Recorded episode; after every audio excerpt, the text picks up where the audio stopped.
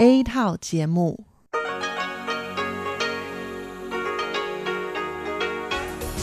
Đây là Đài Phát thanh Quốc tế Đài Loan RTI.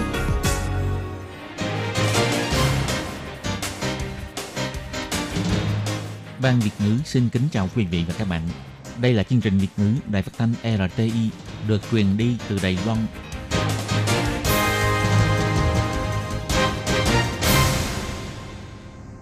Minh Hà xin kính chào quý vị và các bạn. Hôm nay là Chủ nhật, ngày 17 tháng 2 năm 2019, cũng nhằm ngày 13 tháng Giêng âm lịch năm kỷ hợi. Thưa quý vị, chương trình Việt ngữ của Đài Phát thanh RT hôm nay sẽ đến với quý vị những chương mục như sau. Trước tiên là phần điểm lại các tin quan trọng trong tuần đã xảy ra tại Đài Loan.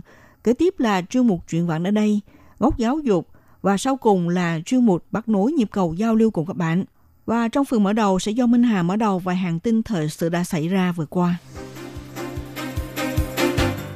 Tổng thống Thanh Văn cho biết, trong quan hệ hai bờ eo biển nếu có bất kỳ tranh cãi đều có thể cùng trao đổi lẫn nhau. Đối với hành khách đi lễ bị ảnh hưởng trong vụ đình công của phi công hãng China Airlines sẽ được những khoản bồi thường cao nhất là 250 đô la Mỹ. Bộ Giáo dục phát triển giáo trình bảo vệ động vật cuối năm sẽ cung cấp cho các trường. Kêu không dạy, quấy khóc, coi chừng trẻ mắc hội chứng khai giảng. Kế hoạch không gian vũ trụ kỳ thứ ba của Đài Loan sẽ phát triển 3 loại vệ tinh, dự kiến được phóng đi vào năm 2021. Phi công China Airlines bãi công kéo dài tới ngày thứ Sáu, hai bên vẫn gặp trở ngại trong cuộc hiệp thương lần thứ ba. Và sau đây mời các bạn theo dõi tiếp các tin tiếp.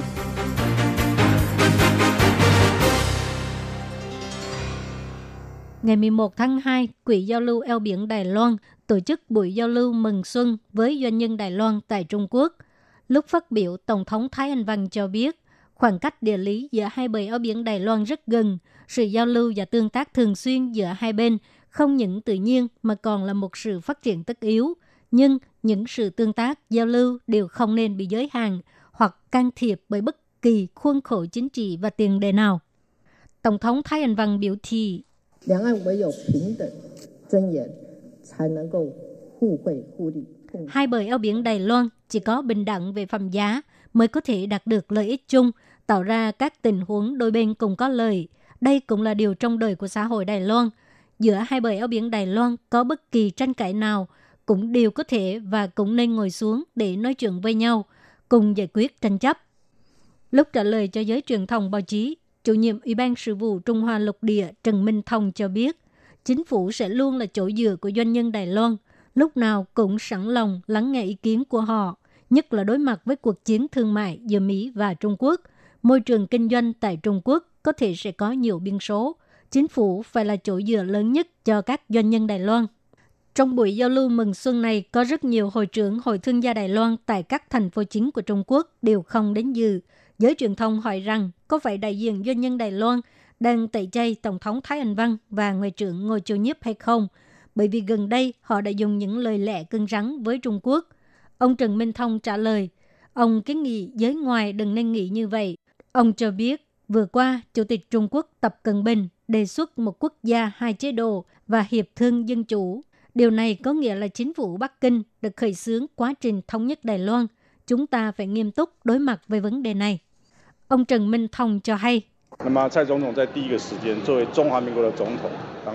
Tổng thống Thái Anh Văn lập tức đứng lên để bày tỏ lập trường bảo vệ chủ quyền quốc gia, từ chối chính sách một quốc gia hai chế độ của Bắc Kinh, chính phủ Trung Hoa Dân Quốc, nguyên thủ quốc gia, quan chức chính phủ và người dân chúng ta đều phải đứng lên nói không với Bắc Kinh.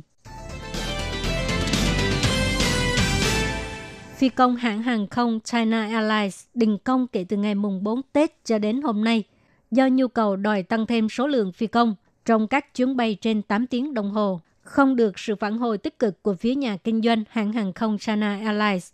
Cho nên dự kiến, tối nay trước sự chủ trì của Bộ Giao thông sẽ triển khai hội nghị hiệp thương giữa người lao động và nhà tư bản lần thứ hai. Sáng ngày 11 tháng 2, đối với những du khách ở hải ngoại về quê ăn Tết bị ảnh hưởng bởi vụ đình công này, Bộ Giao thông đã triển khai hội nghị ứng phó với phía hãng hàng không China Airlines. Sau khi kết thúc cuộc họp, Thứ trưởng Bộ Giao thông Vương Quốc Tài cho biết, trong cuộc họp, Bộ Giao thông xác nhận hai điểm. Trước hết là các chuyến bay của hãng hàng không China Airlines. Trong ngày 11, có 90% không bị ảnh hưởng. Còn đối với 26 chuyến bay bị hủy, tỷ lệ chiếm khoảng 10%, sẽ do hãng hàng không Tiger Airways và hãng hàng không Mandarin Airlines phụ trách, do đó sẽ không gây ảnh hưởng nhiều đối với du khách. Ngoài ra, Bộ Giao thông một lần nữa xác nhận với hãng hàng không China Airlines về vấn đề bồi thường cho du khách bị mắc kẹt ở hải ngoại do vụ đình công gây nên, nhất là làm rõ việc hãng hàng không China Airlines đã công bố vào tối khuya ngày 10 tháng 2. Cuộc đình công lần này là yếu tố bất khả kháng, không nằm trong phạm vi trách nhiệm của hãng hàng không. Ông Vương Quốc Tài cho biết, theo quy định liên quan của hàng không dân dụng, bất khả kháng là không cần phải bồi thường. Nhưng trước đây, trong lúc xử lý vấn đề này, tuy là bất khả kháng, nhưng đối với phần du khách bị ảnh hưởng, hãng hàng không China Airlines cũng có phương án bồi thường. Còn bây giờ, bất kể là khách du lịch theo đoàn hay là riêng lẻ, trên căn bản đều là được bồi thường trong mặt ăn, ở và giao thông. Dùng bao nhiêu trả lại bấy nhiêu, nhưng đối với du khách du lịch riêng lẻ sẽ có một con số nhất định, không vượt quá 250 đô la Mỹ.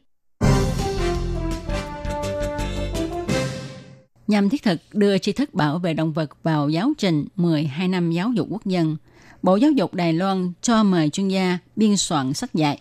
Dự tính đến cuối năm nay, giáo trình này sẽ được đưa đến tất cả các trường học của Đài Loan để thầy cô tham khảo sử dụng. Bộ Giáo dục Đài Loan cho biết, sách giáo khoa của chính sách 12 năm giáo dục quốc dân hiện nay có giáo dục môi trường, giáo dục sinh mệnh và giáo dục đạo đức. Do đó, Bộ Giáo dục sẽ đưa tri thức về bảo vệ động vật thích hợp cùng kết hợp với các môn khác.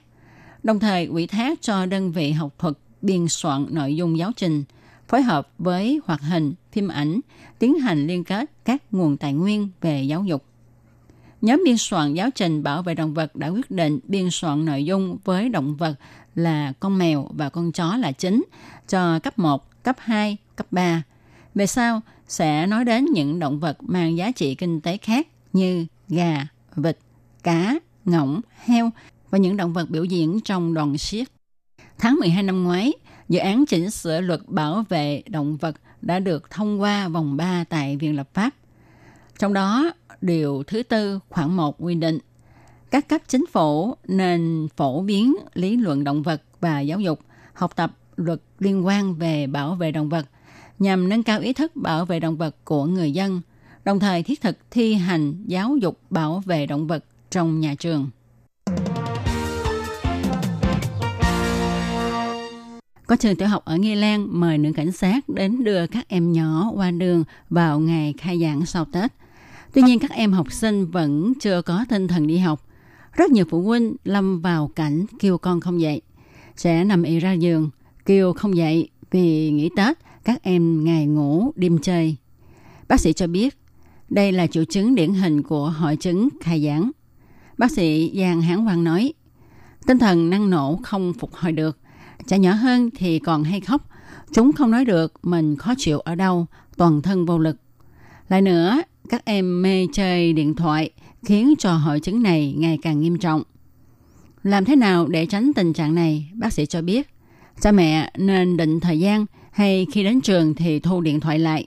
Tối về nhà làm xong bài mới cho trẻ chơi 1-2 tiếng đồng hồ, giống như xem truyền hình vậy. Trước khi khai giảng, cho các em tập thể dục, sinh hoạt, ăn uống trở lại bình thường, không cho trẻ rong chơi nữa, và tới giờ là cho lên giường ngủ. Xin nhắc nhở phụ huynh, nếu tình trạng này kéo dài liên tục 2 tuần, thì nhất định phải đưa trẻ đi khám bệnh. Phụ huynh cũng nên nhẫn nại và trao đổi với trẻ nhiều hơn. Kế hoạch phát triển công nghệ không gian vũ trụ dài hạn kỳ thứ ba của Đài Loan đang được Viện Hành Chính phê chuẩn. Theo kế hoạch này, trong vòng 10 năm kể từ năm 2019 đến năm 2028, dự tính sẽ đầu tư 25,1 tỷ đài tệ để phát triển 6 vệ tinh là vệ tinh thử nghiệm viễn thám quan học độ phân giải cao, hai vệ tinh là vệ tinh viễn thám thông minh độ phân giải cực cao và hai vệ tinh là vệ tinh radar mở khẩu độ. Ngày 13 tháng 2, Bộ trưởng Bộ Công nghệ ông Trần Lương Cơ chỉ ra, kế hoạch kỳ 3 lần này sẽ tiếp nối kỹ thuật của vệ tinh Formosa số 5 và số 7, phát triển ra những chức năng từng tiến hơn, dự tính sẽ lần lượt được phóng đi vào năm 2021. Nếu cộng thêm vệ tinh Formosa số 7 được phóng đi trong năm nay vệ tinh khí tượng Winhunter và vệ tinh cỡ nhỏ CubeSat, thì trong vòng 10 năm tới, mỗi năm Đài Loan sẽ cho phóng đi một vệ tinh, phát triển tiềm năng của Đài Loan ở lĩnh vực khoa học vũ trụ. Ông Trần Lương Cơ nói. Nếu có bất kỳ vấn đề gì thì có thể sửa chữa vào lần sau để kỹ thuật của chúng ta trong một số lĩnh vực linh kiện có thể trở nên độc nhất vô nhị trên thế giới hoặc trở thành quốc gia tiên phong. Chủ nhiệm Trung tâm Vũ trụ thuộc Viện Nghiên cứu Thí nghiệm Quốc gia, ông Lâm Tuấn Lương cho biết, hiện tại cứ 2 ngày thì Formosa 5 sẽ đi ngang qua Đài Loan một lần, có thể chụp được hình ảnh ở độ phân giải 2 mét. Nhưng vệ tinh thử nghiệm viễn thám quan học độ phân giải cao mỗi ngày có thể đi qua Đài Loan một lần. Với 6 vệ tinh này, thì số hình ảnh chụp được sẽ tăng lên gấp nhiều lần. Hơn nữa vệ tinh này còn có độ phân giải là 1 mét. Còn độ phân giải của vệ tinh viễn thám thông minh độ phân giải cực cao thì lên đến 35 cm. Cũng tức là nếu Formosa 5 nhìn thấy được xe hơi thì vệ tinh thử nghiệm viễn thám độ phân giải cao có thể nhìn thấy được xe gắn máy. Còn vệ tinh viễn thám thông minh độ phân giải cực cao sẽ nhìn thấy được cả xe đồ chơi. Ông Lâm Tuấn Lương cũng nhấn mạnh, tỷ lệ tự chế tạo linh phụ kiện của những vệ tinh nêu trên sẽ đạt đến khoảng hơn 90%. Ông Lâm Tuấn Lương nói,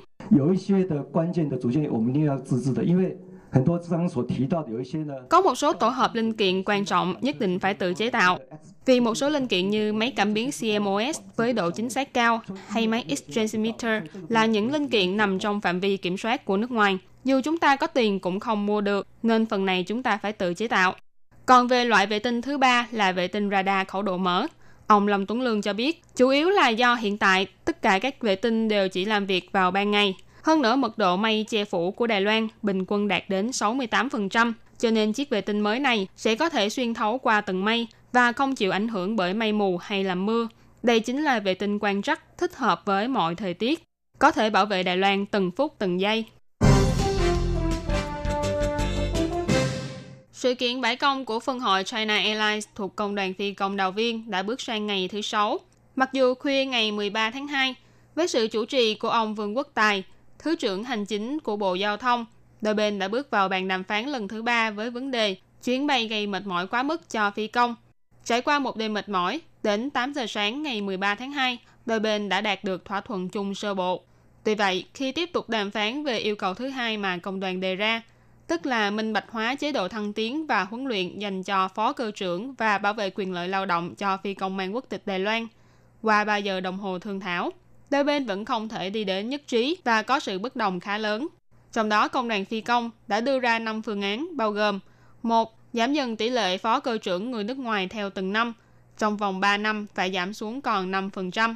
2. Lập tức mở rộng khóa huấn luyện dành cho phi công bản địa và tuyển dụng phi công có bằng phi công thương mại. 3. Mỗi dịp cuối năm phải lập kế hoạch nhân lực cho năm kế tiếp và công khai số lượng nhân lực cần bổ sung để huấn luyện, thăng chức và chuyển đổi của các đội bay để tiện cho các phi công chuẩn bị kế hoạch nghề nghiệp của mình. 4. Thứ tự ưu tiên được chọn huấn luyện phải căn cứ theo thâm niên, không vì chuyển đổi mà bị ảnh hưởng và phải công khai danh sách thứ tự chọn huấn luyện để phi công có thể tự tra cứu. 5. Đồng ý cho chuyên viên của công đoàn phi công tham dự vào hội nghị thẩm tra lựa chọn phi công vào tập huấn và tham dự vào giai đoạn phúc thẩm. Thế nhưng phía chủ doanh nghiệp China Airlines chỉ đồng ý với một thứ ba mà công đoàn nêu ra và đưa ra ba phương án khác, bao gồm một, công ty sẽ nghiên cứu và thảo luận lại tính khả thi của việc sau này chỉ tuyển dụng phó cơ trưởng người nước ngoài. Hai, nếu công ty cần bổ sung nhân lực, sẽ căn cứ vào kết luận tại hội nghị nhân lực, cũng như hội nghị tập huấn thăng chức và chuyển đổi để thực hiện. 3. Công ty sẽ nghiên cứu thảo luận việc trực tiếp tuyển dụng cơ trưởng người nước ngoài. Sau này sẽ không tuyển dụng thêm nếu không có nguyên nhân đặc biệt nào khác. Vì sự việc này, đôi bên đã tranh luận quyết liệt cho đến khoảng 11 giờ trưa mới tạm dừng và tách ra để hội ý riêng. Nhưng đến giữa trưa vẫn chưa có tiến triển gì mới và đôi bên quyết định tạm hoãn tranh cãi, giờ đến 10 giờ sáng ngày 14 tháng 2 để tiếp tục. Nhưng cuộc bãi công của phi công thì vẫn chưa dừng lại.